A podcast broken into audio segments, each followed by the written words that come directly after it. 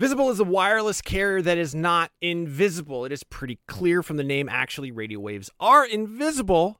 And I can say this with authority as a licensed amateur radio operator. That being said, Visible won't be giving you the power to see light outside the visible spectrum. It's actually way better because having that ability would make getting around very difficult and distracting.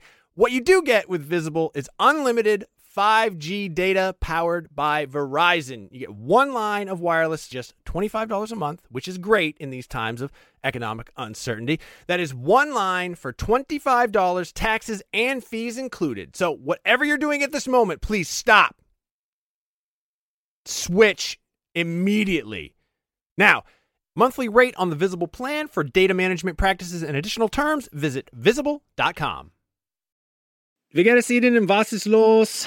It's deinen Freundo, Seth. I'm learning German. Yeah, in case you didn't know what that was. That is me trying to impress you with the little German that I know. Right now, I am actually learning German. I took it in high school. I goofed off the entire time. I did some other language learning apps. They taught me things like where the taxi stand is and how to find a bus, um, but not a lot of conversational uh, German. Thankfully, that's what Babbel is all about. Babbel teaches you language conversationally, which let's face it, that is what you want to know anyway. I don't know, when I was in school, you learned like how to count, you learned like the colors, you learned the shapes. Those are all important things, but they don't help you when you're in uh, like Cologne, Germany with Ein Nierenstein, which by the way is German for kidney stone. Uh, an experience I can unfortunately speak personally to. But I've been using Babbel to learn to speak German again, uh, better than I have before. I actually really like it because it is conversational. It's a little bit more relaxed. One of the things that it does that I really like is it'll sometimes show you what the literal English translation is, and I don't know why, but I find that very helpful in sort of understanding the structure, the grammar of a language, and sort of putting myself into that mind space since I'm only in Germany for Gamescom, which is like a week, week and a half, I'm not immersed in the German language. I'm not immersed in German culture. So what I do is the second best thing. I'm taking Babbel. Hopefully this year when I go to Germany, I'll be able to impress all the Germans with how much German I know from learning through Babbel.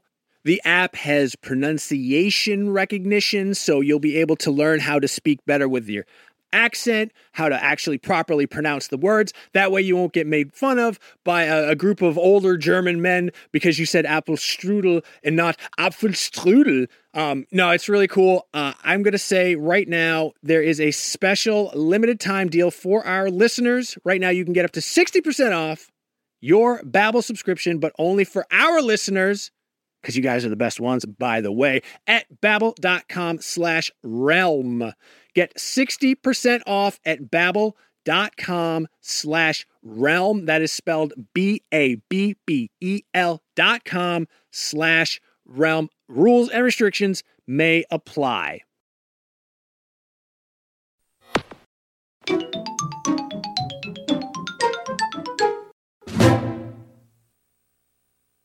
Hello, Super Nintendos. It's me, your game dad, Seth Macy, and it's NVC episode 651. Today, I am joined in studio by Rebecca Valentine. Howdy. Heel turning industry legend, Kat Bailey. I'm the villain in this piece. and from sunny Los Angeles, I'm only assuming Jeffrey Vega.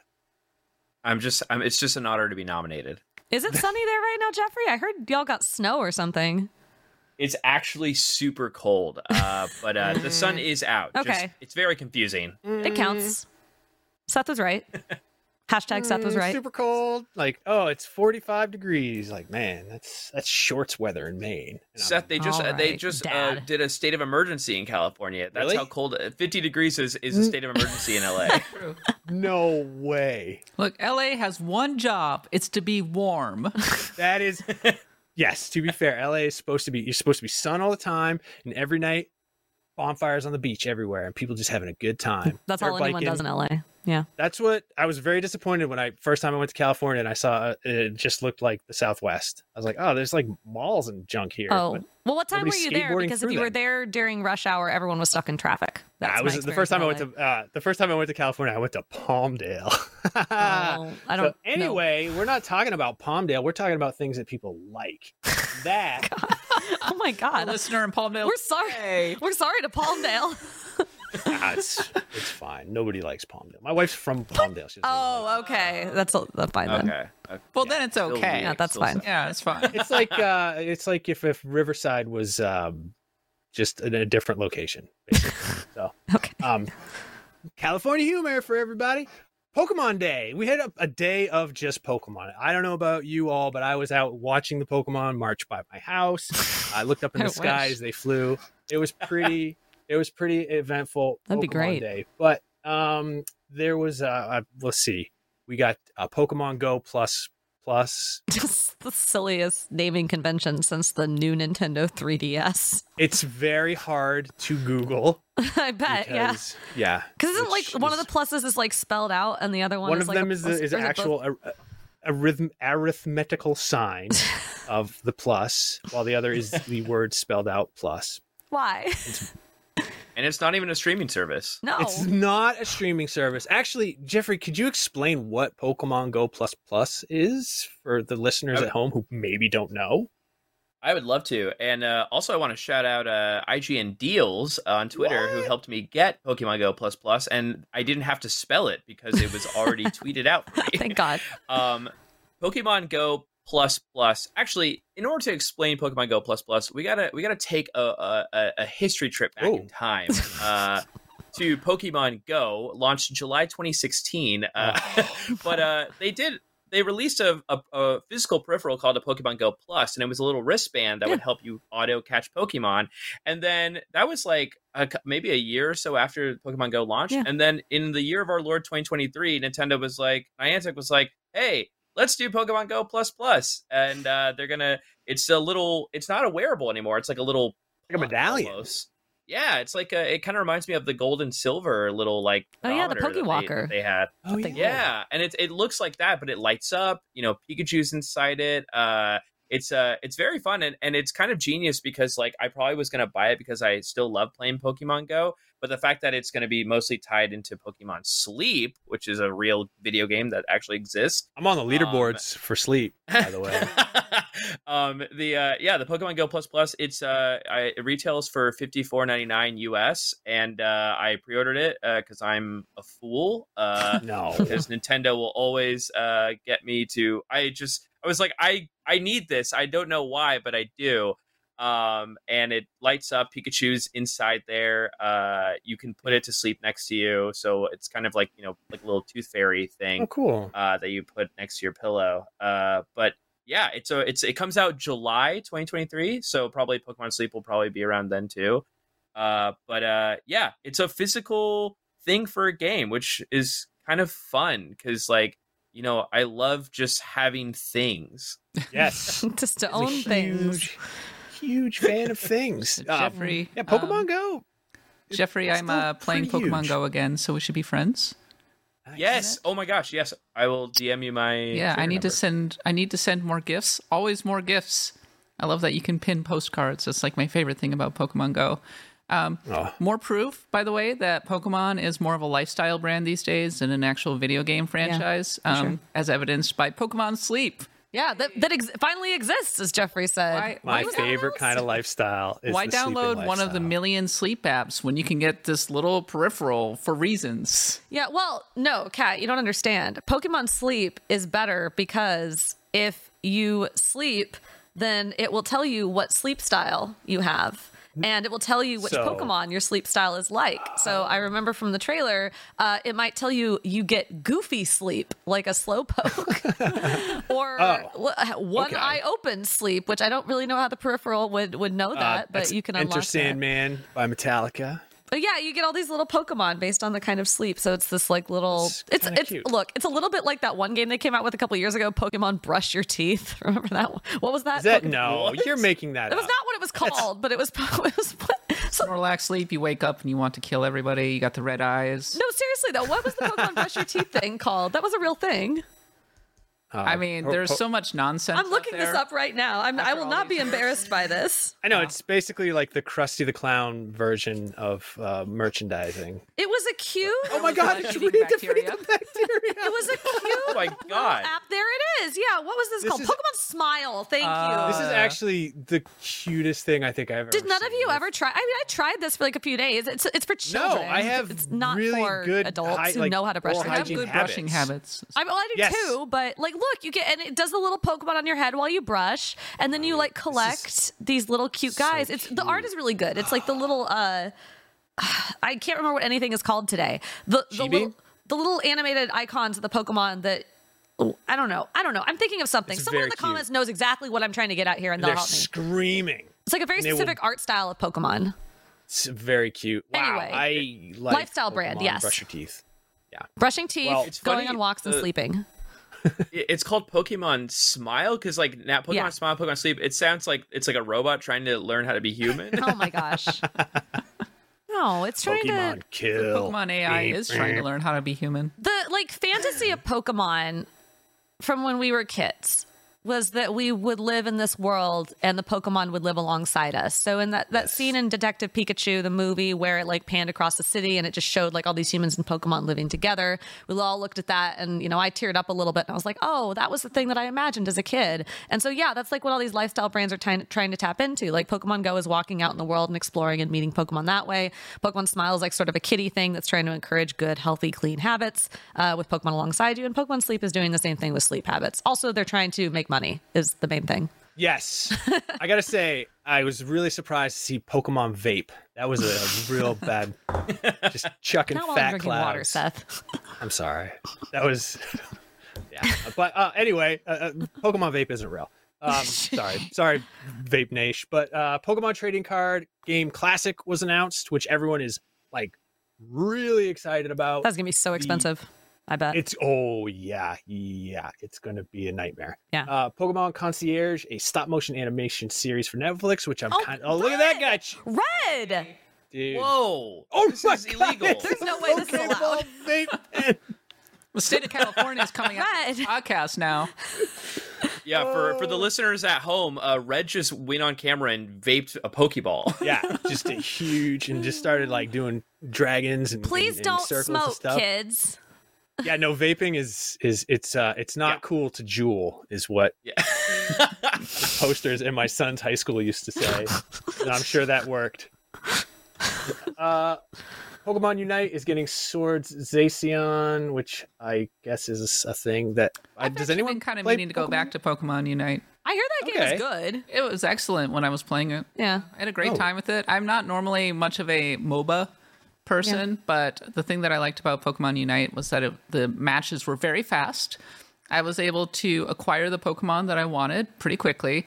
The battle pass uh, was a little slow to get through, but I was unlocking things at a reasonable pace. Uh, it's actually I, I haven't kept tabs on it since it came out, but it was excellent when I was playing it. Okay. very I- addicting. I didn't play it, but I've I've pondered sometimes because I I was I'm not a MOBA person, but I got into MOBAs through playing um Heroes of the Storm, and the reason why I liked Heroes of the Storm is because it was all characters that I knew. Because I'm Yeah, big I like Blizzard that one too. And so I feel like I would maybe get into Pokemon because like I already understand. It helps you understand fundamental things about these characters. Like you kind of you know this Pokemon, like you know you know what Pikachu's about, man. And so Yeah. if you take Pikachu, like maybe you don't fully understand the best way to play, but at least you kind of know what your character's toolkit is going to be like. Like I, I guess I haven't again I haven't played Pokemon Unite, but I guess like Pikachu is like probably like light and speedy and uses electric attacks. So maybe you know like I don't know. I just feel like I could probably get get a handle on that if I tried to play. It looks like it has a uh, single player mode of some sort, which is interesting. But Oh yeah. yeah, uh, Pokemon Unite. The o- my only thing is that I would want a team uh, yeah. to play along with me because playing with randos is just kind of the worst experience in a MOBA. When You go in, Evergreen. Yeah. you go uh, in and you're like, okay, this is what has to happen. Where are they going? Oh no! Yeah, you're either the new person who's like out of the loop on what you're supposed to be doing and you feel like you're dragging everyone down, or you're the experienced person who's mad at the people who are not doing what they're supposed to be doing. So what you do is that you, at least at my time, I would pick somebody like Scorbunny and then just go jungling and get really high and just go like kill a lot of people and get very high scores. Good job. Yeah, it was fun. Everyone else should get good. Yeah, get good. Greninja was. it was good. uh it was quite a a lot of you know kind of har- harder core pokemon announcements on pokemon day you know who hates pokemon day poke garfield Oh, anyway Sad. uh, what wow. Oof. Yikes. What was that about? Hey, Pokemon Womp, Masters womp, EX is getting rally with six classic trainers. Who's who's not stoked for that? A lot of stuff happening. One thing, however, conspicuously absent, and it's probably the most obvious thing, Kat. This is something that you uh, have been uh, considering and pondering, and I'd like to hear what you have to say about what was missing. By God, that's Kat Bailey's sound music. Um, yeah, no, uh, I wrote a column for IGN.com, should be up by the time this podcast is up, um, titled uh, Pokemon Needs uh, the Game Boy games in the eShop more than ever. Um, because I, I, w- I was just thinking back to the halcyon days of, I believe, 2016 when Pokemon Red and Blue came out on the Nintendo 3DS. And it was a great moment because Pokemon Red and Blue to that point had not been connected to the mainline series. And so all of a sudden it was connected to it, and it was an opportunity to go back to those games with fresh eyes. And I discovered that actually the original couple generations held up really well, and I really enjoyed them. And I've kind of come to prefer the OG games, and a lot of people are with me. I mean, there's a thriving community still playing Pokemon Fire Red, for example. I see it on Twitch all the time. There are randomizers, there are people who are going on Nuzlocke runs and such. But at the same time, especially with the eShop closing, uh, these games are becoming harder and harder to access again. So now is the time, with Game Boy and GBA now available on the Nintendo Switch, for Game Freak to release these games onto the Nintendo Switch so that we can have that sense of continuity again. Um, I'm speaking as somebody who's personally pretty out on Pokemon Scarlet and Violet, but the thing is, in order to be able to enjoy the Pokemon games, I don't think you have to play the latest and the greatest. The thing that's wonderful about Pokemon is that there's a sense of continuity and connection between the oldest games and the newest games, and your Pokemon can live on all across them. It's kind of a interesting take on a live service game, one of the OG takes on a live service game. So more than ever, I would love to see the first three generation of Pokemon games available on the Nintendo eShop with connectivity to Pokemon Home. Hopefully that is possible and there's not some kind of technical problem. Probably there is because Yeah. yeah. line is terrible. I mean, and my ultimate my ultimate dream is that Pokemon Stadium is also released and that the Game Boy games are uh, able to connect with that as well. But Yeah. that's that's probably too much. To Oh my. God. Too much to too much to No, hope no, no, no. Dream Too big. much. I want to, I want Pokemon Stadium back because Pokemon Stadium was excellent. Really good. Yeah. Yeah, I, I feel this really hard. I, I sort of run into this problem where um, I occasionally get the question, you know, if if someone has a Switch and they want to get into Pokemon for the first time, like what do you recommend to them? And right now that's actually a really hard question. And I I know people are going to boo me for this, but I actually tell people Brilliant Diamond and Shining Pearl. Ooh. Hear me out though, because they, they they're usually Heel turn asking cat. for like what game is going to give me the best idea of what Pokemon is about, and I actually don't think any of the other things that are on the Switch right now are great examples of that. Like, Let's Go games are very good, but they're very like Pokemon Go ish, and there's nothing else like them. So if you play that and then expect that to be sort of the general Pokemon experience, then you're going to be really confused. Um, Sword and Shield are like. I'm not super high on them. Like I think they're okay. I think they're like super linear. Um, the online is kind of messy. Um, I, I think you could argue that maybe Sword and Shield is the actual answer to this question, and I think that's the strongest argument against Diamond and Pearl. But I'm still not super high on them. And then Scarlet and Violet are a technical mess, which I have more things to say about, uh, and still continue to be. So if you're looking for like the most standard what is a Pokemon game thing that is available on Switch right now. It's currently Brilliant Diamond and Shining Pearl, and I actually like those games quite a bit. Um, I I know a lot of people have issues with them, but I think they were completely competent remakes of Diamond and Pearl. Sorry, it wasn't Platinum, uh, but but what Kat's suggesting would solve that problem, right? Because if suddenly red, blue, yellow, gold, silver, and crystal arrived on the Switch via this via the Nintendo Switch Emerald. Online, what? And emeralds. and Emerald uh, and Ruby and Sapphire, if they all appeared tomorrow, all then I would, them. in a heartbeat, say, "Oh my God, go play Crystal," go play uh, Emerald. Like play one of those. Like th- those would be oh, mwah, they're so good. Or spend five hundred dollars to buy an Analogue Pocket. Do not do a this. copy of Pokemon Crystal. I mean, do this if you want, but don't do this if you like have never played Pokemon. Before. Actually, if you buy an Analogue Pocket, you can get the FGP, uh, F whatever, the cores, the emulation cores on there, and you can just emulate it. Uh, we Yeah. do not endorse piracy on this podcast, but We're we do endorse endorsing a lot of. We're not endorsing a lot of Until. Nintendo releases the eShop games, then I say go and get go and preserve Pokemon Crystal. Yeah, sure. there it is. Greatest Jeffrey, are you game of all preserving? Are you Crystal. considering preserving Crystal? I uh when you said Emerald, I was like, uh, Pokemon Ruby was my first Pokemon game, and I'm just like, I did, that was that was the game where you could make like a little home base. Oh, Like, Mhm. yep, I remember exactly where mine was.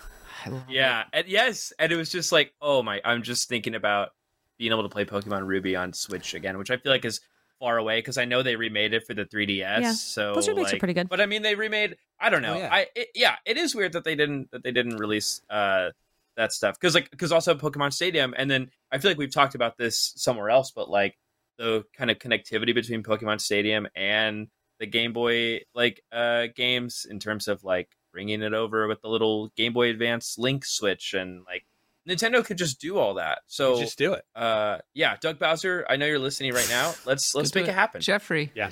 This is a mini rant for me.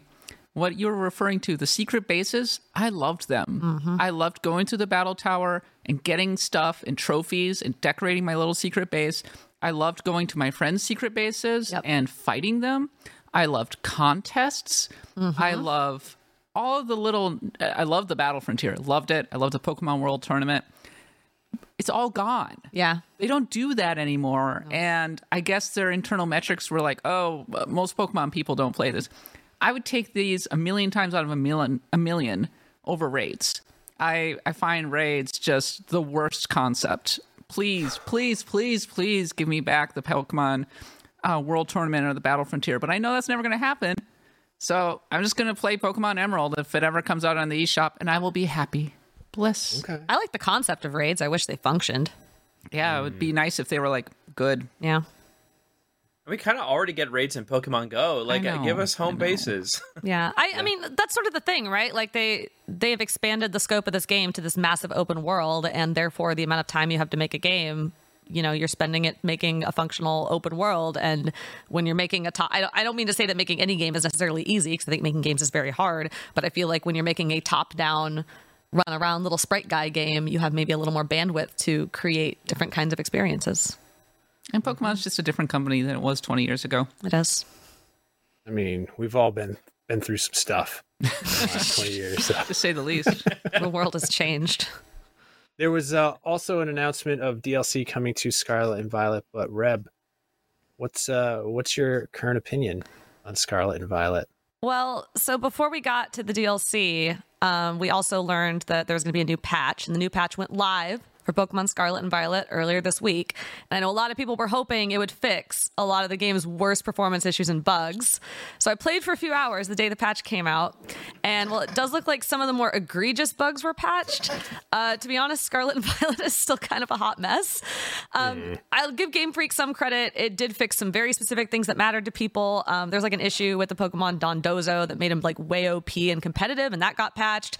Uh, there's that weird bug where HP just sort of fluctuated all over the place in Tera raid battles, and that seems like it's gone. And there's others too. Like they they fixed a bunch of stuff, but Game Freak also says oh it, well Game Freak also says that it fixed the issue that was making the game crash randomly, um, and that feels like it should have been maybe more urgent. Uh, but I'm glad that's also supposedly over. Um, but like most of those annoyances that I originally had when I wrote the review for this are still there. Uh, so like Tera raid battles are still a total disaster between connection issues, lag, and other jank that makes it difficult for even competent teams to finish a fight. Um, I did manage to get both event Pokemon, but only after sitting around for an hour trying to queue into raids. And when I finally got in, I would lose because of the weird lag. It made it just like so I, I couldn't hardly get any attacks off. Um, and then running around the world too, it's the same. There's still tons of pop in. There's weird clipping through the world. There's strange visual glitches happening. Uh, Mesagoza still looks like a bizarro Alice in Wonderland world where people just appear out of nowhere and flicker in and out of existence basically it's becoming clearer and clearer to me that a lot of my biggest issues with Scarlet and Violet aren't performance problems per se, but like actual design flaws. The Tera raid system is just designed this way with its frustrating queue and weird like timer based online play and the world just looks like this. It's not going to change. These games were broken at launch and are also fundamentally designed in this weird cobbled together way that feels unfinished or in need of more testing or another year of development or something to bring them on the level i would expect from this franchise. And also not to just keep harping on this, but I saw on the Pokemon subreddit that there may also be a bug now causing people to permanently lose save files when pairing with oh, Pokemon Go to send postcards, which is a new feature. I saw one person on Reddit claiming that like 500 plus hours of gameplay down the drain and the like the usual save file recovery method that you can do through Nintendo didn't work for them. And so anyway, like none of this has me exactly jumping up and down to buy this DLC that's already on sale without showing a shred of gameplay. It's just a mess still. I hate it. Yeah. Um, so, do you think that Scarlet and Violet has like permanently damaged the Pokemon brand as far as the games? No. Did No? you see how many copies it sold? Just talking, Well, I mean- Seth, about how Did it's you a see Pokemon brand. Smile? Okay. It's no. I meant the brand as far as the game. Like, do you think next time they announce a game, like the new Pokemon game, and it's, uh, do you think you're, what is your level of excitement going to be, or do you feel like they, they kind The Pokemon community has been toxic for years, like for f- at least five years at this point. Pokemon. And the games sell better than ever because they're mainstream, and a lot of people don't pay attention to that stuff.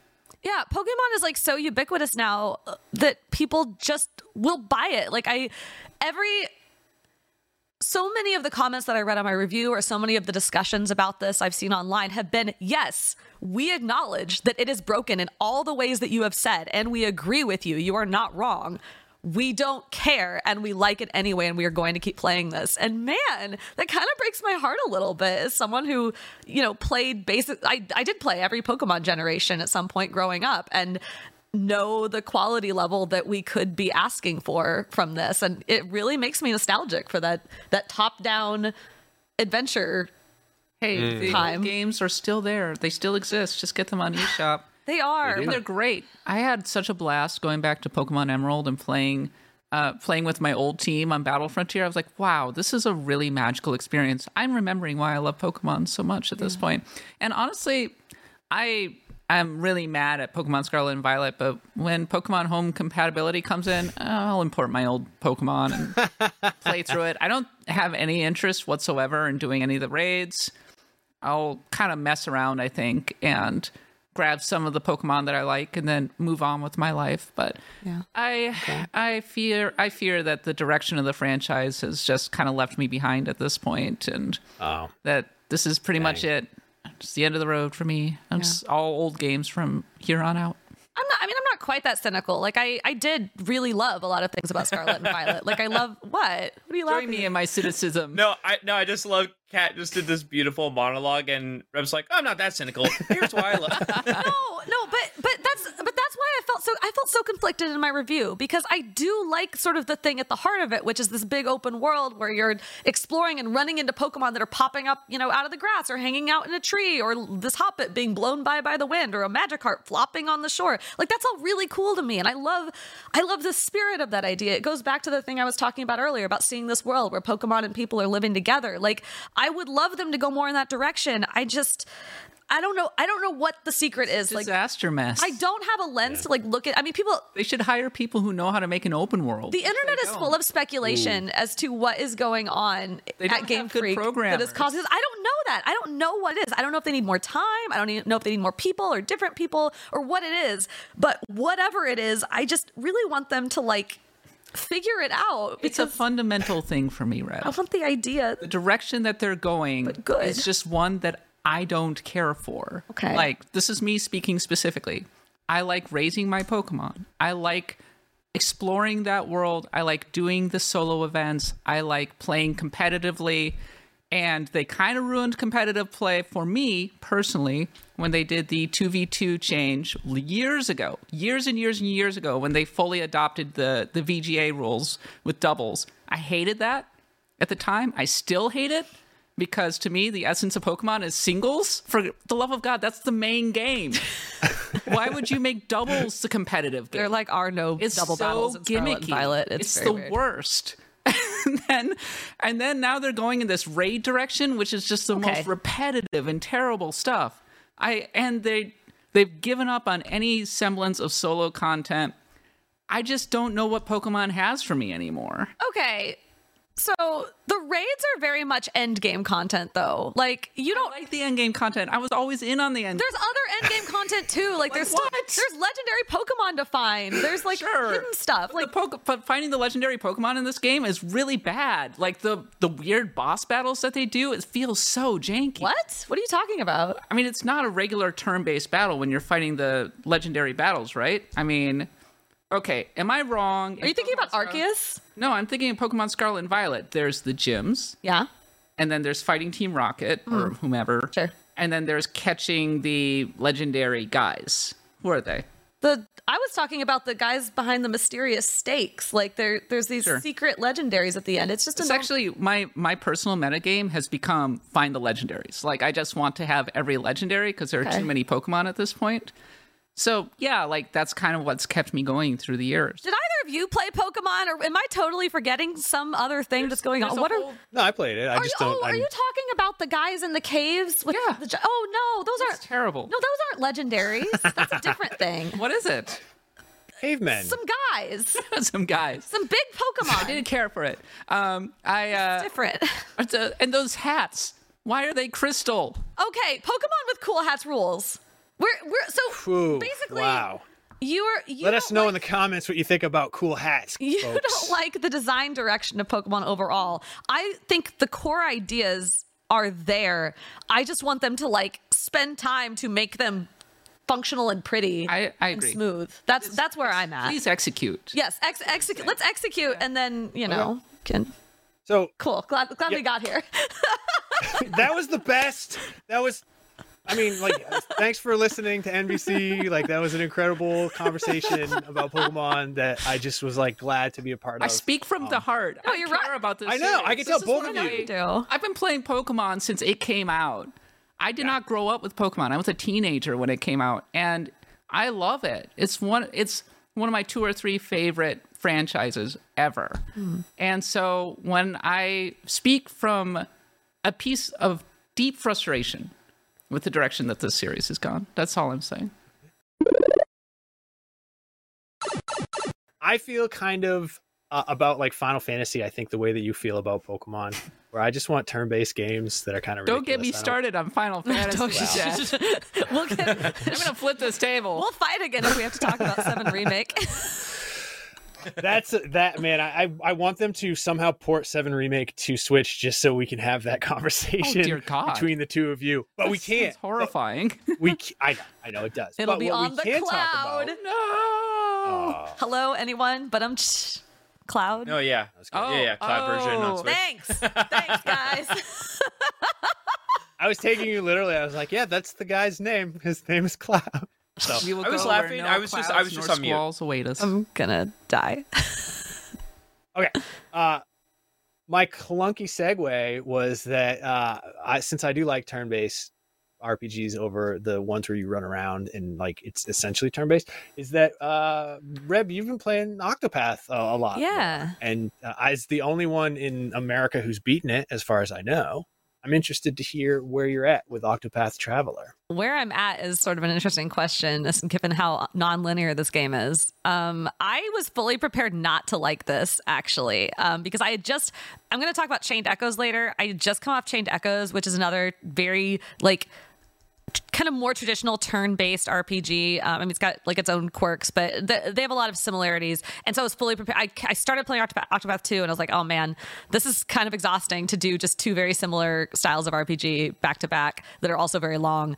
Uh, but I have not been able to stop playing this. Uh, it's very good. I think what I like the most about it is because I didn't play the first Octopath either, so I really didn't know what to expect. Um, but I love Live A Live. So I started playing this, and I love how open it is. I started with Hikari uh, because he seemed like the most traditional, like RPG hero. Like he's he's a warrior that's type character. He's you know got a Definitely the- kingdom to save. good one. Yeah, and I've been having this wonderful time because Hikari. So you you start playing and you start with one character's chapter one, and then you can kind of just wander off in whatever direction. And whenever you arrive in a town, if your character, if the characters in your party have like a story, like another chapter in their story, there you can start it.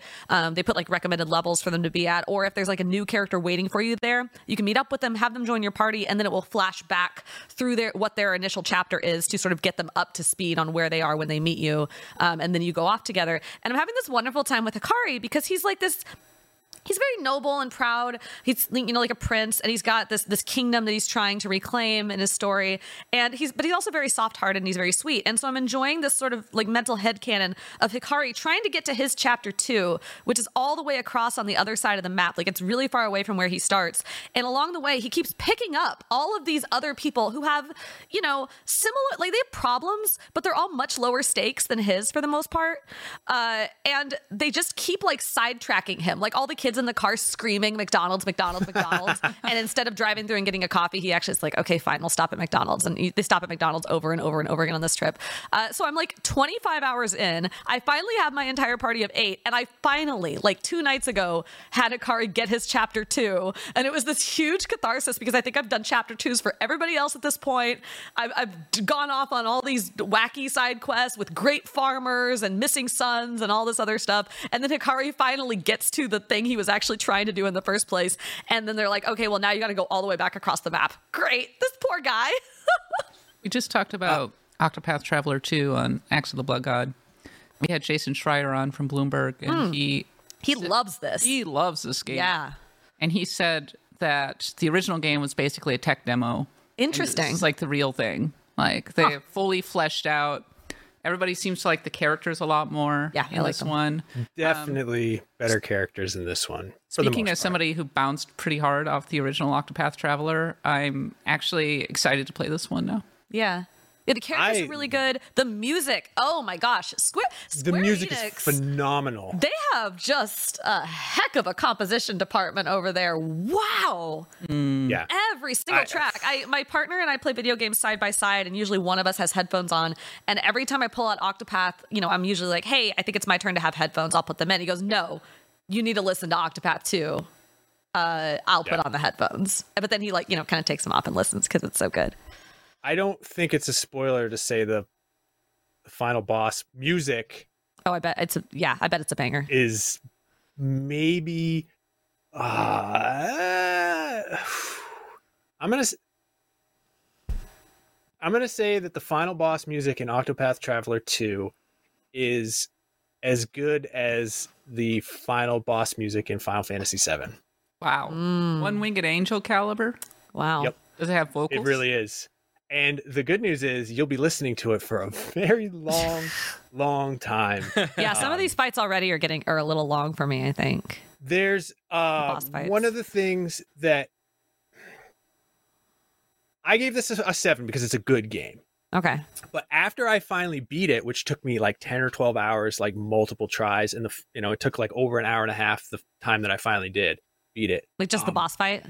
The final boss, yeah. Wow. Yeah. Yeah, get strap in for that one. Um, but that fight alone made me re I was I made me revisit the score and there was like a lot of back and forth between Tom and Dan and, and myself being like I you know I'm like ah you know that that it's a the whole game is a 7 to me it's it's a good game but the boss at the end now that I finally like like what it I had to do to accomplish beating it and mm. the sort of preparation that I had to have made me think like maybe I should give it an 8 as a great game, but it's like then I thought you were well, no, say, it's not fair to say that to a six. Wow. After like no, no, no, no, no. Like I'm saying, like um, I was so like impressed with what was asked of me. Not just you know you can grind way over level in Octopath Traveler 2, and it is not going to help you. Interesting. Um, you can go in, you know, you'll stay alive longer than if you were under leveled but you actually have to think out a strategy. You have to know everyone's strengths. You have to sort of um, uh, set their uh, their their abilities and their skills and items and everything in like in a, in a way that works. Um, Actually, I think I explained it in like one of our Slack channels, Reb, and you're like, "Yeah, I don't know if I want to." yeah, but you didn't explain that, like but... the details, but you just explained how long it took you, and I, I was it very. Was, that was, was when brutal. I was just starting to play, and I was like, "Ooh, I don't know. I think I might bounce off yeah, this." But I was getting really frustrated. But then when I beat it, eh, that's when I was like, "Well, maybe this is an eight. But I was like, I ultimately decided like it's not really fair to say that like 78 and a half hours of the game are a seven, and then Like that 1.5 hours at Did the you put end 80 makes hours it into this game? It's a lot of hours. I put 80 hours. Well, I put 80 hours. Uh, it's probably more than that because I did die so many times and just Too many hours, man. That's a lot of hours. It's a- I it's a can't believe lot I'm of about hours. to do it. especially on a deadline. And I did only like two or three of the side quests. Oh, really? I- wow. I've been doing the side quest. I haven't done any of the post game content. And uh oh, spoiler, there's post game content. I think everybody Oh my god. everybody knows that. Wow, Yeah, it's gorgeous. Well, I guess this will sustain me through up to Tears of the Kingdom then. yeah, it's uh man, it's Sadly, it seems to be doing worse than the original game. Oh, that's a bummer. oh, as far as sales, oh, Yeah. hmm. Oh, okay. Uh, I think maybe because it didn't get the same word of mouth as the original game did. Yeah. Well. Because the original I came think- out quite early. And Yeah. Nintendo. It was a Nintendo Switch exclusive, and it came out quite Yep. early in the life cycle.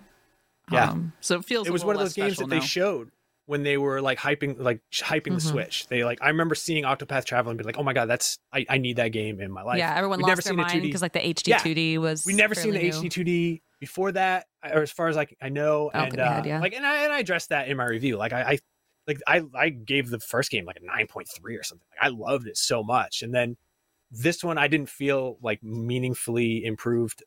I, I don't know. People are mad Oh. at me because I because everyone's like, well, uh, every other outlet's giving it a ten. Uh, OctopathTravelerFandom.com uh, said it's the best Octopath No. Traveler game ever. So I mean, a review is your personal opinion, and that's your personal know. opinion. I think so It's far I'm a little more high on it than you overall were, but but uh, that could change. I mean, I do.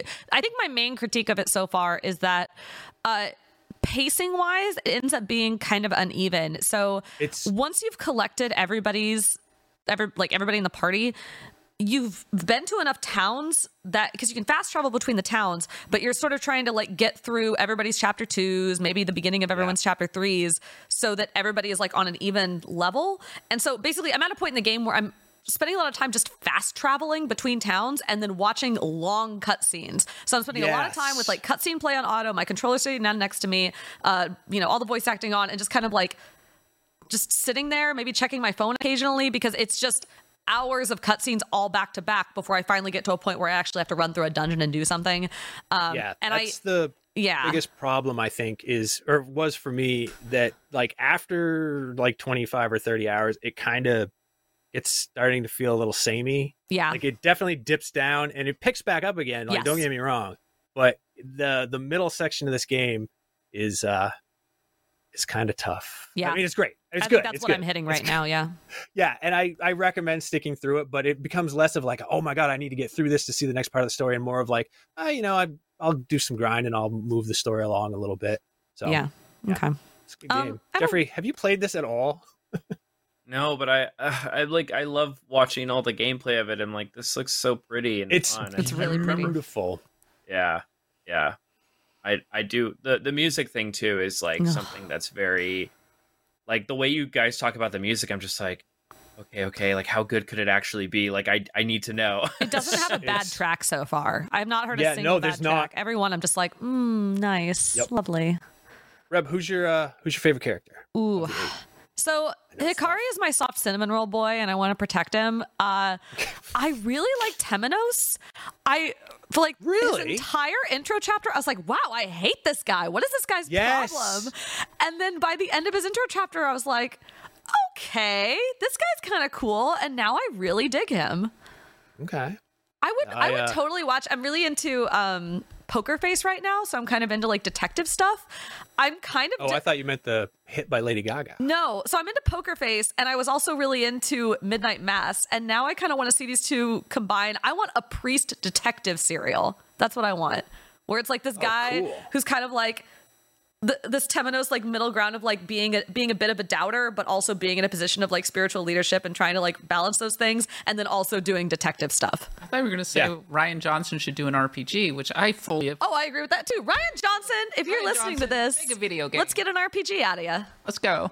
a, a Ryan playing game. This year, I decided I actually wanted to like follow hockey a little bit more than just the most casual of casuals. So I subscribed to a service that streams all of the NHL to your television. Uh, the Boston Bruins home opener. I went to watch it, and boom, blackout restrictions apply, which I thought was kind of ridiculous because I'm still 200 miles away from Boston, but whatever. Had I had NordVPN, that wouldn't have been a problem. I would have just gone in, changed my settings to another geographic area, and boom, I could have been watching all the Boston Bruins home games like it was nothing at all. So now I have NordVPN and I can watch the home games of my local teams streaming without being frustrated. It's the same thing with like Netflix. It has all these complicated licensing rules, which from one country to another don't really make sense. So something you could watch on South Korean Netflix, you won't be able to watch on the United States Netflix unless NordVPN, boom, switch to South Korea and you're watching whatever Korean drama that you want I highly recommend you do that. I haven't done it myself, but people seem to enjoy them. And who am I to try to bring down people's enjoyment? Uh, NordVPN, more than just entertainment and sports availability, it's going to protect you, especially when you're traveling, when you're using public Wi Fi. People are trying to get in there, they're creeping on you.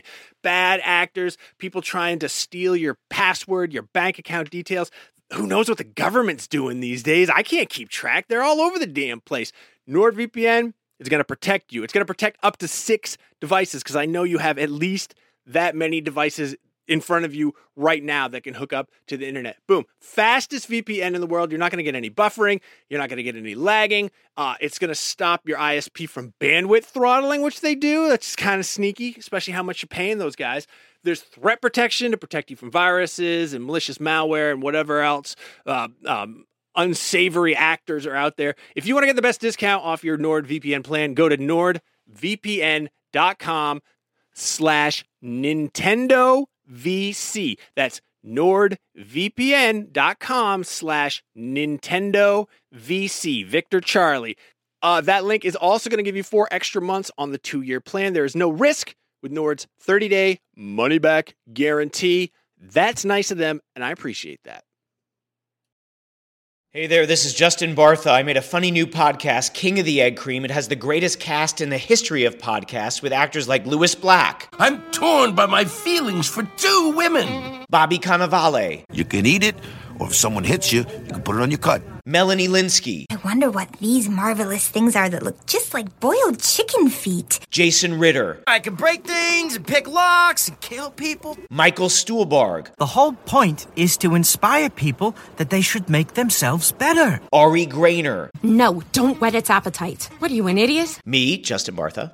That's not just any egg cream, that's a Lemke's special. And all narrated by the hilarious Richard Kind. This is the story of Harry Dalowitz and how he rose from nothing to become New York's King of the Egg Cream. So if you like funny true stories, come listen to King of the Egg Cream, available wherever you get your podcasts. My favorite character was the is is the little monster girl. Think she's awesome. I can't remember her name right now. Ochette. What's her name? Oh, Odette. Ochette. Yes, Ochette. Yeah, she's the best, and she has the best powers she can she can capture monsters and then use them against other monsters. Yeah, that's fun. And by the way, do that as much as you can. Just a little pro tip for your late game um, ease of use. Also, hire people. Hire people. Really? Like, yes. Uh, for late game, yes. Hire people or whatever. Get them to follow you. Trust me. Trust me. Do you're I? Gonna want, you're going to want as much help as you can get. Okay. I'm an expert. I'm the only person in America who's beaten Traveler. You just named the two things I have not. I've aggressively not been doing in this game. A little bit of IGN game help for you. Go check out the IGN.com wikis. They're amazing. There it is. Traveler too. They're amazing. And while you're at it, sign up for IGN Rewards, where the Lil Gators are game of the month. And for have you that. heard of? uh Yeah, no, IGN Plus. Yes. And you heard of Pokemon Go Plus Plus. Well, this is IGN same plus thing, plus. but at all. It's a little sleep. IGN logo that you that you put under your pillow, and you sleep next to it, and it wakes up and it gives you a seven on your sleep. So, Sounds like a great uh, April Fool's joke, actually. oh, Who's, who's making that's- the April Fool's joke this year? no. Call them. uh, I want to I want to bring the curtain back a little bit and let everybody know we usually have like a big pitch meeting. Yeah, the pitch April meeting's Fool's, and we coming up. haven't It's this almost year. time. Oh, is it coming up? Okay. Oh, I assume. Yeah. We haven't. I don't think we've had one. No. It's almost I time. think it's yeah. Um, Hey, fingers are crossed I pitch it every year, the Razer gaming toilet. I think this is the year. That, we got pretty close on that pitch last year. I thought, like, Well, we were- apparently there's a script. Like a script has been Really? written for the Razer uh, RGB gaming toilet. Is it so- like that episode of Bob's Burgers where the, the toilet's alive and they're trying to save it? Have you seen it? I feel like It's great. It's basically ET, but Gene is trying to save a toilet. Aw. I feel like last year we ended up going down a rabbit hole of like create inventing a whole line of of, of weird gamer products, like the gamer vacuum, the the gamer pasta I mean- maker. I don't know.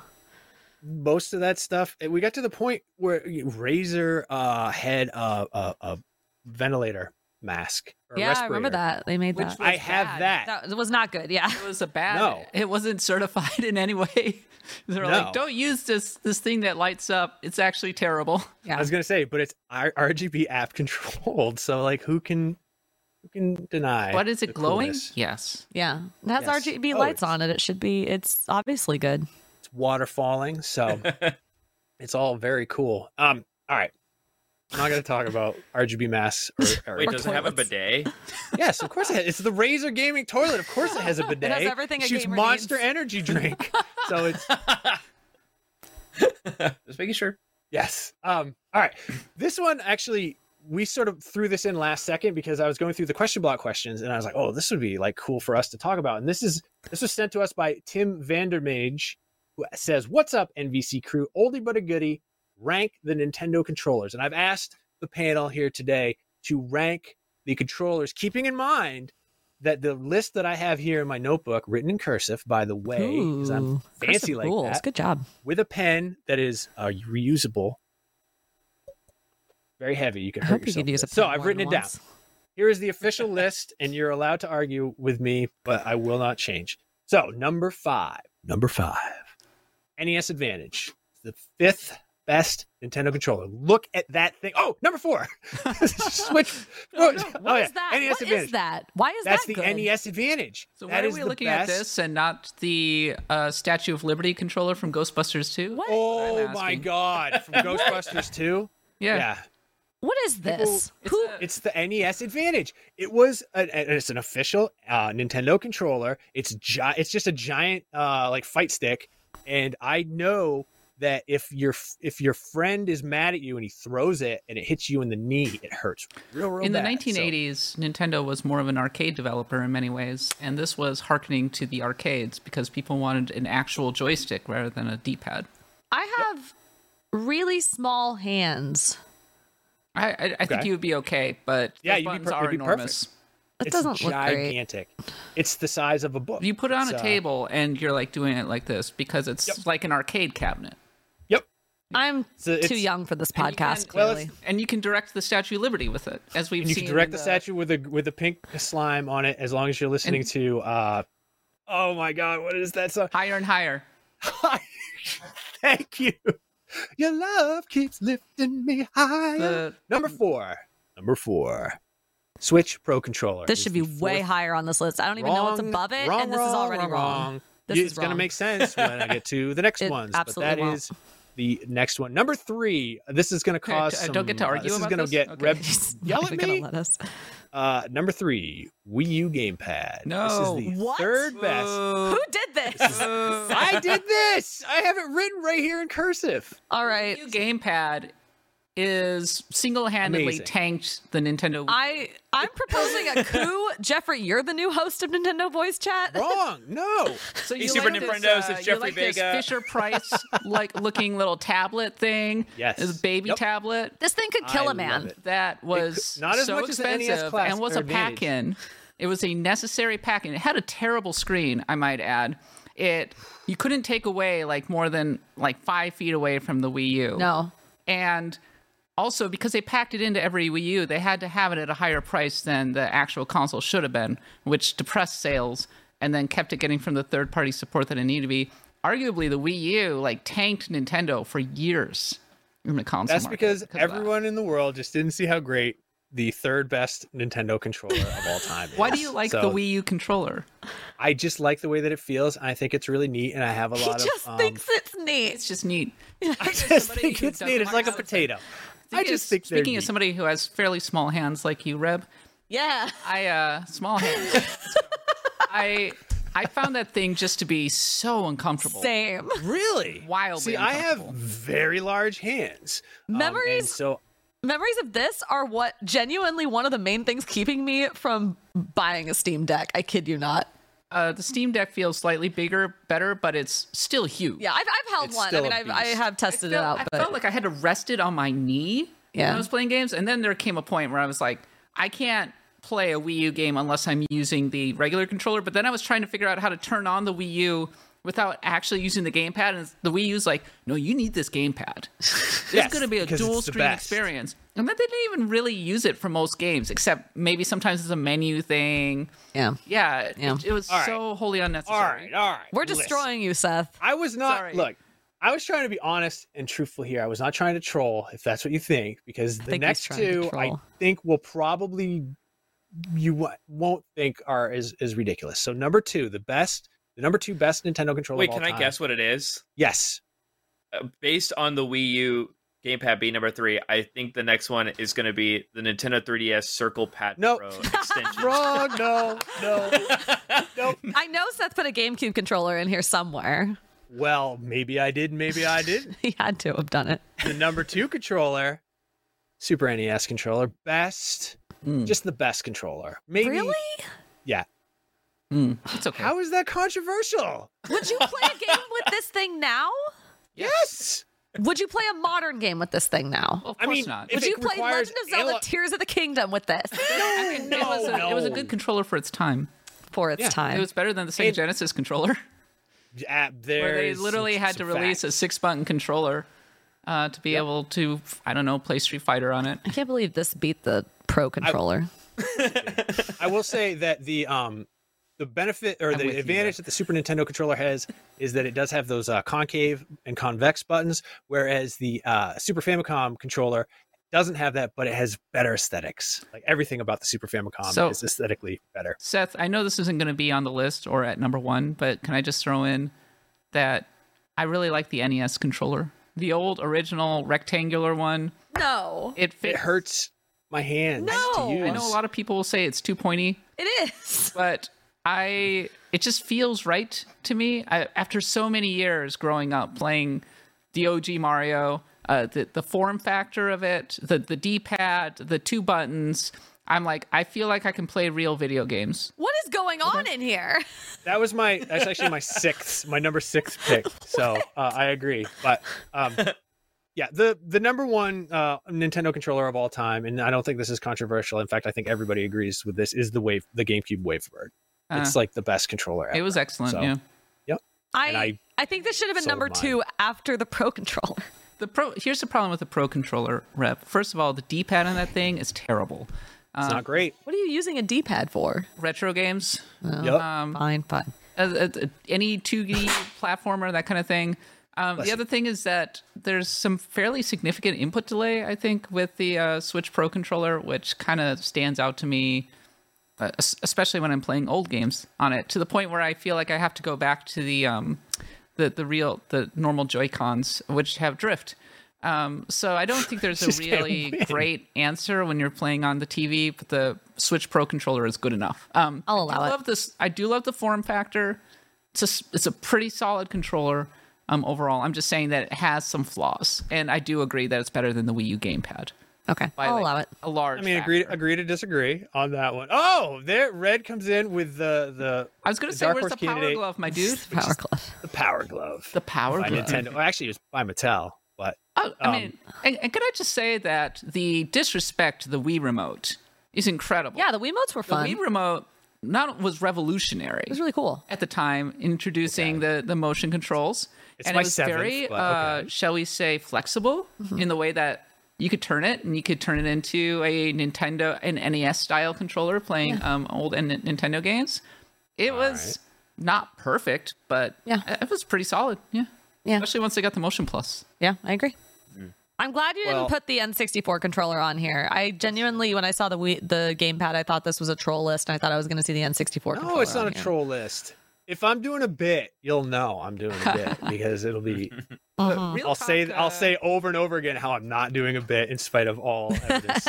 Real to talk though, the uh, the timelessness of the GameCube controller, thanks to Super Smash Brothers, Yeah. um, has only grown in esteem over the Yeah. years. And um, that Spice Orange controller, I still have one. um, super good. Spice orange. More things could should come in spice orange. You know, uh, I, the the best thing to me about the GameCube, the Wavebird, the GameCube controller is the trigger buttons, the way that they feel, Yeah. their springiness. Slide. There's no, there's never been, even with uh, the the the Dual Sense having like robot inside of there pushing back against you, Yeah. it's still nowhere near as satisfying. It's just, and then you listen to it, it's like. That was a real sound effect. Yeah. it's so good. All right. Well, I'm curious if any of you have your five favorite Nintendo controllers of all Hmm. time. Oh, um, so off the top of my head, I uh, really enjoy the Famicom AV Dogbone panel. Um, it's Oh, that's a of good one. That's a good one. Um, I really, I, I do actually think the Super Nintendo controller is pretty good. Um, the Wii remote should be on there, probably at like number four. I do think the original GameCube controller should be uh, number one. I think Switch Pro controller should be on there. That was a really sol- solid one. A lot of love for the Wii U uh, Pro controller, actually. Uh, Oh, yeah, I a lot forgot about that. Yeah, that's actually a very good. Not the least because it spared you from having to use the Mm-hmm. Wii U gamepad. Um, And how do you how do you check your TV if you don't have your Wii U gamepad out? How do you True. watch football? Truly. Um, I never owned an NES Advantage, so I never really got a chance to uh, use that one. So it was uh, it was it was more of a uh, of like a status symbol among my friends. Like, Mm. what you have the NES Advantage, and being able to play like Mario with it was like, oh, this guy's on the on a different level than you or I. Like, we're looking uh, at the year it's 1987, a and he's looking at the year hot-wired NES Advantage that is used to pilot the Statue of Liberty in the feature film Ghostbusters 2 from 1989. Yes, I um I, I I I like I said, I never owned an NES Advantage, and actually there are fewer controllers than I initially thought, given the longevity of Nintendo. Um, because yeah, so yeah, GameCube obviously king. So all right. Anyone else want to chime in, Jeffrey? Do you have any? Yeah, I I, I want to. I, I feel like I'm gonna get canceled for this, but I do want to defend uh, the Joy-Con controllers. I know they're terrible with drift and they have their problems, but I appreciate how small they are. I'm with you. because, and I I think I have. I don't know what's a normal. I don't think I have small hands. Not not that that's you know bad or anything, uh, but like I and I know people with bigger hands can can maybe disagree here, but um, when I'm playing, uh, I like to play Fortnite on my Switch, which full disclosure is the worst way to play Fortnite. Uh, but, it, Yeah. but it's fun to play it uh, handheld. Uh, Oh, no. Oh my! Uh, oh my god. My camera. Uh, Bye, Jeffrey. died. Uh, Jeffrey turned am- into. Jeffrey we can still been hear you. Okay, I can still. what Okay. Yeah, you can keep talking. Uh, yeah, This sorry. is for audio uh, listeners. yeah sorry about that uh my something happened with my camera here uh um but uh my uh the uh sorry i'm not flustered at all. The joy-con controller i love because like when your thumb is on your right thumb is on the camera icon your your thumb can also reach the buttons. And it's it's nice. I feel like with the other like xbox or playstation i'm moving my thumb a lot more between the right stick and the buttons and then joy-con's just all right there and i don't have to do anything about it which is Okay. nice Yeah, I actually agree with you. Like, if I had to make a list right now, it would be like GameCube and Switch Pro controller probably like tied for first because I can't decide, and then second place Wiimote and honorable mention for the Joy Cons. And for the same reasons you said, like drift is bad. I'm with you. The drift sucks, uh, and I know people with larger hands hate them, but I have very small hands, and the Joy Cons are the perfect size for me. And I also really like all of the motion sensing capabilities because I am a giant Ring Fit Adventure dork, and I love that I can plug them into these peripherals and run and squeeze and lift and all these other things. And in praise of the Joy-Con. Yeah. Wonderful colors. great colors. Oh yeah. I love the flexibility of them. Um, it, I, I think the Joy Cons really made the Nintendo Switch. Yes. The way that you could pull them out and put them into the little plug thing. Um, it's surprisingly easy to get a lot of different Joy Cons on there. Um, and yeah, like uh, it was uh, really smart. I, I don't think that the execution yeah was particularly great on the uh, on the Joy Cons, but I, I think that they were one of the smarter pieces of engineering that I've ever seen from Nintendo. If we ever get that Switch 2, I would love to see like a like it something really interesting is happening in my ear right now. Um, I would love to see like an improved Joy-Con with it, like Oh. like a a, a, compl- a Yeah. more complete execution on the idea that they had with the It'll original. have those Hall effect sensors on it, and it'll like that's the hot new thing right now that all It's the controllers HD have, so. like Rumble or whatever that Ooh, yeah. included, which might have honestly thrown off uh, the Joy-Con and caused the drift. It's funny because like you know we don't get And that. in nothing games, really uses it. The last Yeah, time, into like the little uh, glass, the ice in a glass. Yeah. I remember Mario Odyssey actually used it in a way that I thought was really cool. like a lot of the subtle things you were doing uh, with Cappy would have effects. Like I remember uh, using Cappy on the zippers and then like zipping across that one world and you you, Yeah. you felt the rumble felt like a zipper unzipping or uh, when you do- dove into the the ocean that was made out of like carbonated soda and you could feel the psst of like soda fizzing every day. and in your Joy Cons. I thought that was very very cool and then never saw it again. My experience often has been that I'll be sitting and playing the Switch quietly, and then all of a sudden my Switch will start going mm, mm, like as it's vibrating really loudly, and the rest of my like household will be like, "Are you okay?" And I'm like, "I'm trying to turn off the Rumble. Oh my god!" yeah, it is. It is weirdly like the harshest rumble I feel like Nintendo's ever made for such a small Joy-Con. But it's funny too. Also, back thinking when Reb, when you were talking about Pokemon, how it's like, yeah, this is the biggest franchise ever, and the games should be the best thing ever, and they're kind of broken, and we don't care. I feel like that's the same way with the Joy-Con, where it's like, why? How is Nintendo still not? fixed it like i know you can get it for free uh get it fixed for free uh and uh it, it is it is depressing i'm like this should be nintendo switch is like the biggest it's like close to being the biggest console ever like it should it's crazy that it's still a problem like Yeah. i i i'm It's- sad about it it's a numbers game for Nintendo because I'm sure that they thought about it and they're like, the amount of money that it would cost to redesign the innards of the Joy-Con and put out new ones, like, isn't worth it. We'll just absorb the PR hit. People can send in their Joy-Con to get fixed. And hey, there's a side benefit because when the Joy-Cons start to get wonky from drift, they'll probably buy new ones. Yeah. Yeah. And we have enough money to settle all lawsuits about it. Mm-hmm. Maybe they'll give us a five dollar coupon like they did back in the eighties for settling their antitrust lawsuit. But I never spent my five dollars from Nintendo, so You got the $5? Yeah, they sent everybody who like bought a Nintendo. uh, I don't remember what the qualifications were, but you just get like a coupon for five dollars. But you didn't off use a it. Nintendo thing. No, because like, um, you know, that was those were the days when you got like one game a year, maybe two games a year. So the I funny was like, thing is, I used the coupon on another Nintendo game, and Nintendo was like, "Thank you." right? They, they lost nothing. No. It's it's the same with all those class. The, the the lawyers are the ones who who really get rich off of class action lawsuits. But this isn't law talk.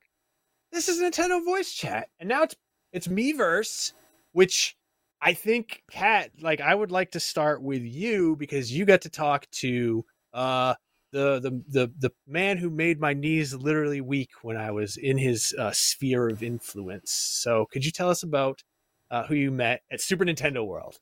Yeah, I wasn't on the podcast um, a couple weeks ago because I was actually at Super Nintendo World. And Jeffrey, you also went to Super Nintendo World. and Yeah. it's pretty awesome, isn't it?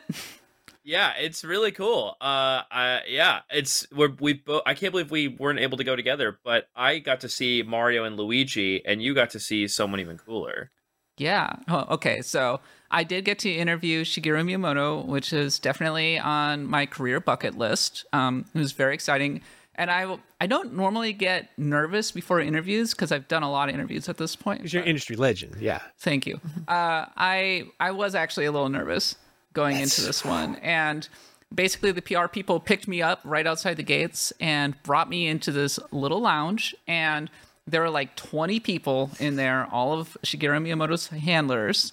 Miyamoto was not waiting for me. He was standing and he was talking to a bunch of people over on the side. And they sat me down on the couch and I was like fumbling around for my iPad. And then he walked around He was sitting directly across from me. I'm like, "You're Shigeru Miyamoto," but I did not say that. and I was trying to play it cool, and I was like, "Oh, uh, Mr. Miyamoto, I love your park and everything." And he um, he would alternate between doing that big Shigeru Miyamoto grin, which you would recognize anywhere, and then like leaning forward and like thinking really hard, like very pensive in, in thought. Um, it's obvious that he can understand English uh, pretty well because when I was talking, he was like visibly reacting, but he does not speak English at you or does not wish to. He's he's going to speak Japanese through a translator because he can. Um, and we had uh, I only had about 30 minutes with him, and it's quite challenging to interview a Japanese speaker or a foreign language foreign language speaker in the course of 30 minutes because they have to translate the the question and then translate the answer. Um, thankfully, the translator was pretty quick. I asked him. Um, a, lot of questions about the park. He told me about um, Hiroshi Yamauchi uh, apparently once going to Tokyo Disneyland and looking around being like, we should make a Nintendo world in Kyoto. And Miyamoto, who actually has a degree in industrial design, so he could have been a Disney oh. Imagineer if he wanted to be, uh, wow. was like, I don't think we can do that. But then, of course, they figured out that uh, they could partner with Universal and everything. Um, I asked him why he hates stories so much, and he just, uh, I thought his answer was kind of illuminating. He said, "Oh it's yeah, not yeah, that yeah. I This hate is stories. My favorite part. It's that I see stories as a means to an end." Basically. They're a way to learn the game. I'm always going to be really gameplay focused. Some people are really story focused, but at the end of the day, I see story as basically being subordinate to gameplay. Sorry, I'm paraphrasing you, Mr. Miyamoto. Don't get mad at me. He's like um, pounding on his desk right now. No. I asked him why there was no Mario game, even though we're getting a Mario movie and a Mario amusement park, and they gave me a very stock canned PR answer. Um, and I, I asked him um, when he's if he like how much longer he can go, and he's like, I'm still really busy. I've still got multiple amusement parks to open up in Orlando and Singapore. And then uh, when I was wrapping up, I uh, stood and he stopped me and he said, "Did you find the Pikmin?" And I was like, "No, no, I did not find the Pikmin." He's like, And so Mr. Miyamoto told me to go find the Pikmin in Super Nintendo World. I did not find the Pikmin. What? Ultimately, I looked.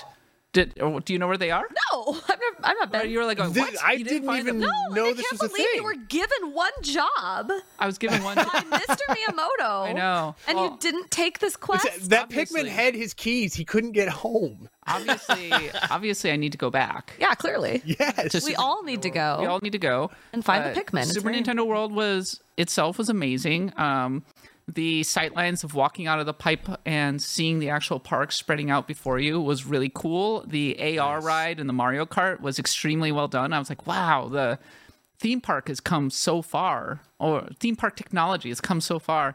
And the tiramisu was first class. like, go. Oh, I was going to ask, how was the vegetarian fare? At the, terrible. uh, at- There's like no Oh. vegetarian fare. Uh, But tiramisu, yeah, Yeah. very good. So, uh, Super Nintendo World, I give a 10 out of 10, and my interview with Miyamoto an 11 out of 10. Go read it on IGN.com. Absolutely. I just uh, for whatever reason I just assumed like you and Miyamoto like went way back and like you've interviewed Oh yeah, him, we were like about five times. I had never really seen him before because he's actually quite hard to get an interview with, uh, especially these days because he's busy and Nintendo only Yeah. makes him available on special occasions. He doesn't have to take interviews, Right. uh, so it's a little bit of a bucket list item. It's it's like a cool opportunity to actually be able uh, to talk to him and. It's challenging in the sense that if you're trying to get headlines or uh, speak to him in news terms, he's not going to be particularly receptive. He likes to be more intellectual, Yeah. uh, which is what which works really well uh, with very glossy cover stories that you'll find in, say, I don't know, the New Yorker or something, and IGN.com. So, yeah, Uh, it was really cool. Yeah, I'm glad Yeah, I I, do uh, that. There's a segment in the there's a Netflix documentary about video games and uh, Giles Goddard who I spoke with last week or the week before last. Yes. And there's a segment in there where he's talking about like their office and Miyamoto would just sometimes just come in and they'd be like programming away and he'd be he'd be like, "Yeah, clouds and trees." and just like be talking about stuff that had nothing to do with video games and they kind of just realized like, "Oh, no, this is just how like Miyamoto's Mm. brain works. He's just like thinking about things, and then you find out, you know, five years later, oh, he he he just invented a new tree. Real talk though. So- Um, every story that I've heard about Shigeru Miyamoto is that the man is a workaholic and a company man to the bone. Um, if you look at old documentary footage of him working on Mario 3, he would always he would be wearing like the standard Nintendo uniform, which was like a jumpsuit at that time. Oh wow. Um, or like he would be wearing, you know, very basic office, like the typical salaryman outfit. Um, at, at, while working at Nintendo, he would was known for being there at all hours of the night until like two in the morning, that kind of thing.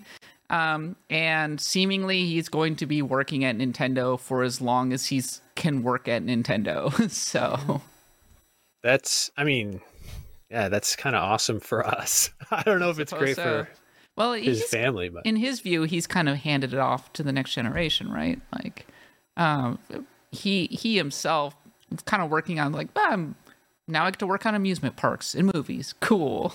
So wow.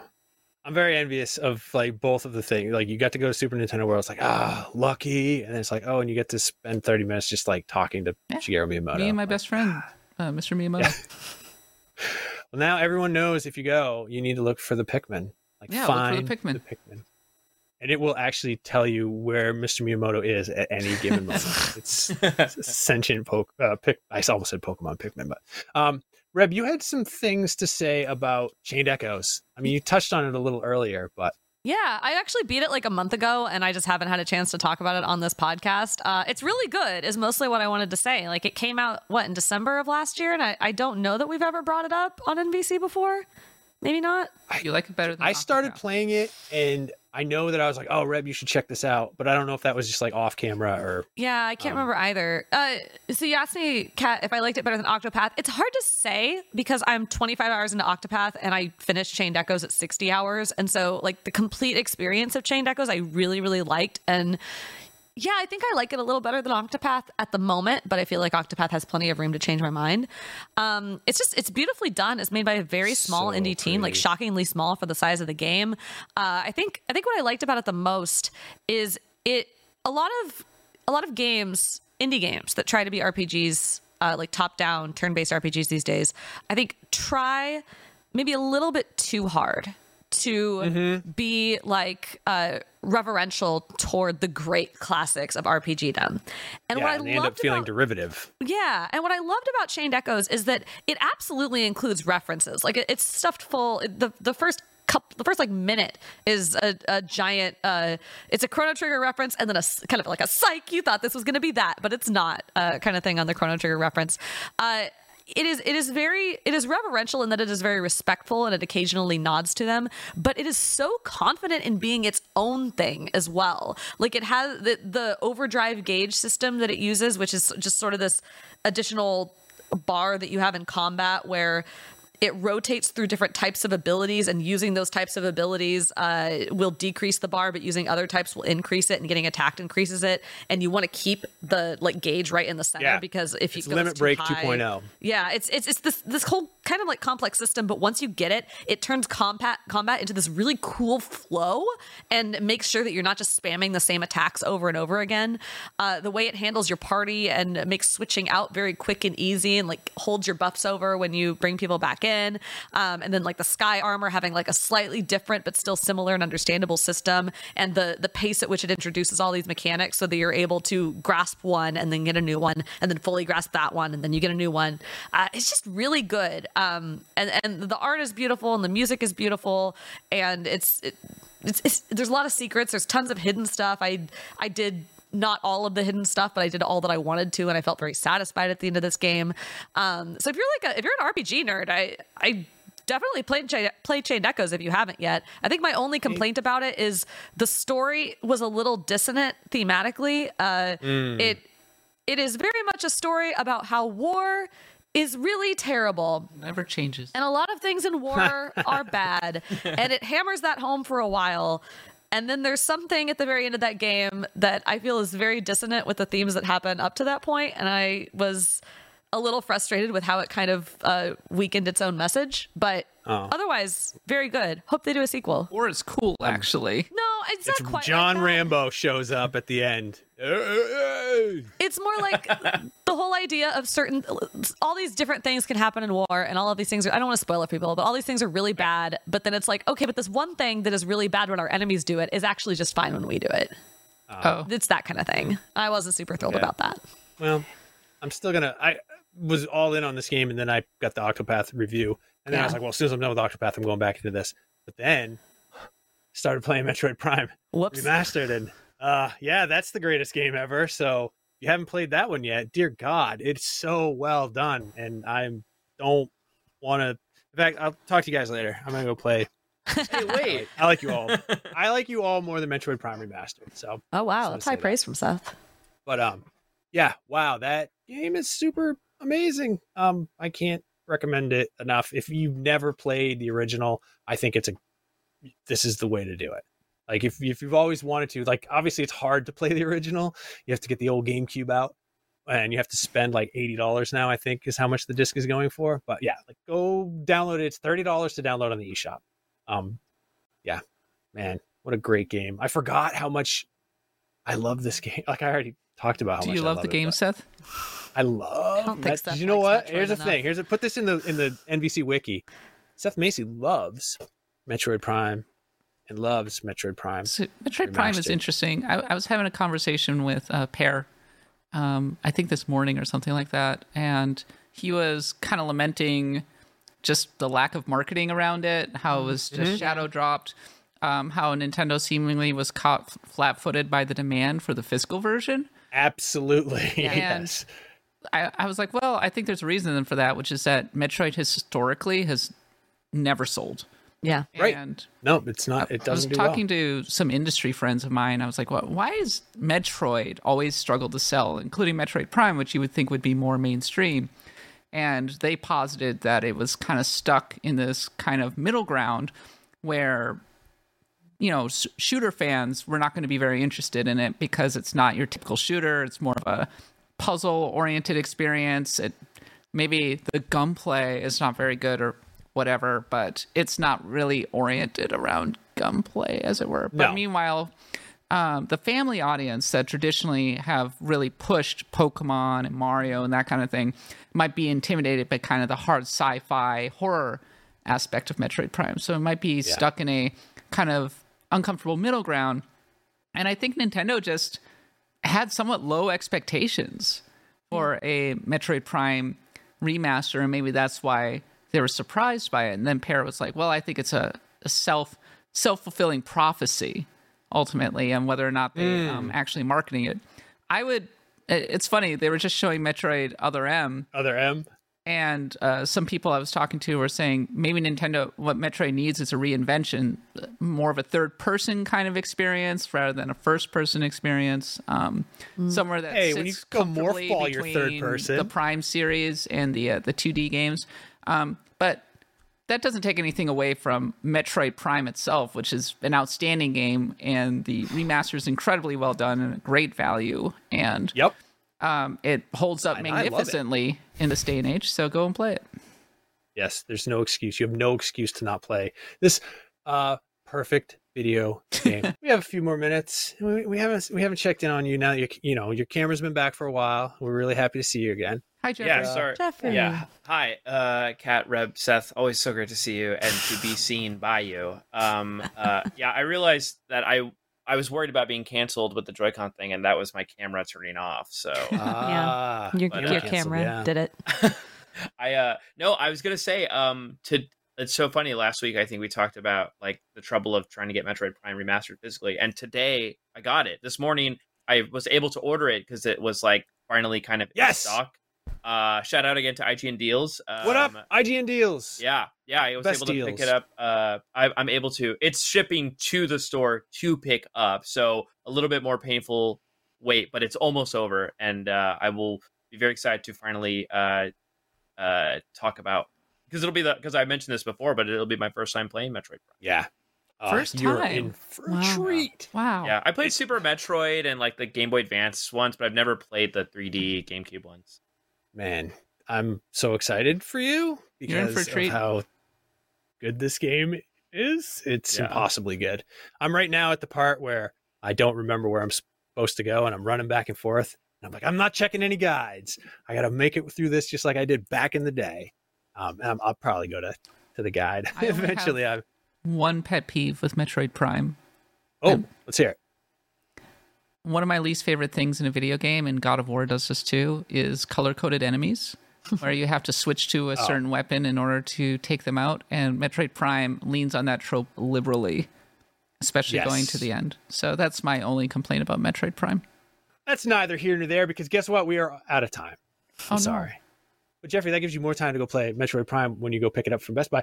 But before we go, I have a few favors to ask. If you're watching us on YouTube, leave us a like and a nice comment. Some people take that literally, and I love that. If you're listening to us on a podcast app, please leave us a review. Helps us spread the good NVC word, and we will be forever in your debt. Special thanks to Red on the ones and twos, the Power Glove fan in the house. Most of all, thanks to you for hanging out with us. And remember, NVC is the only place where you can Get that thing. Thing. Get the thing.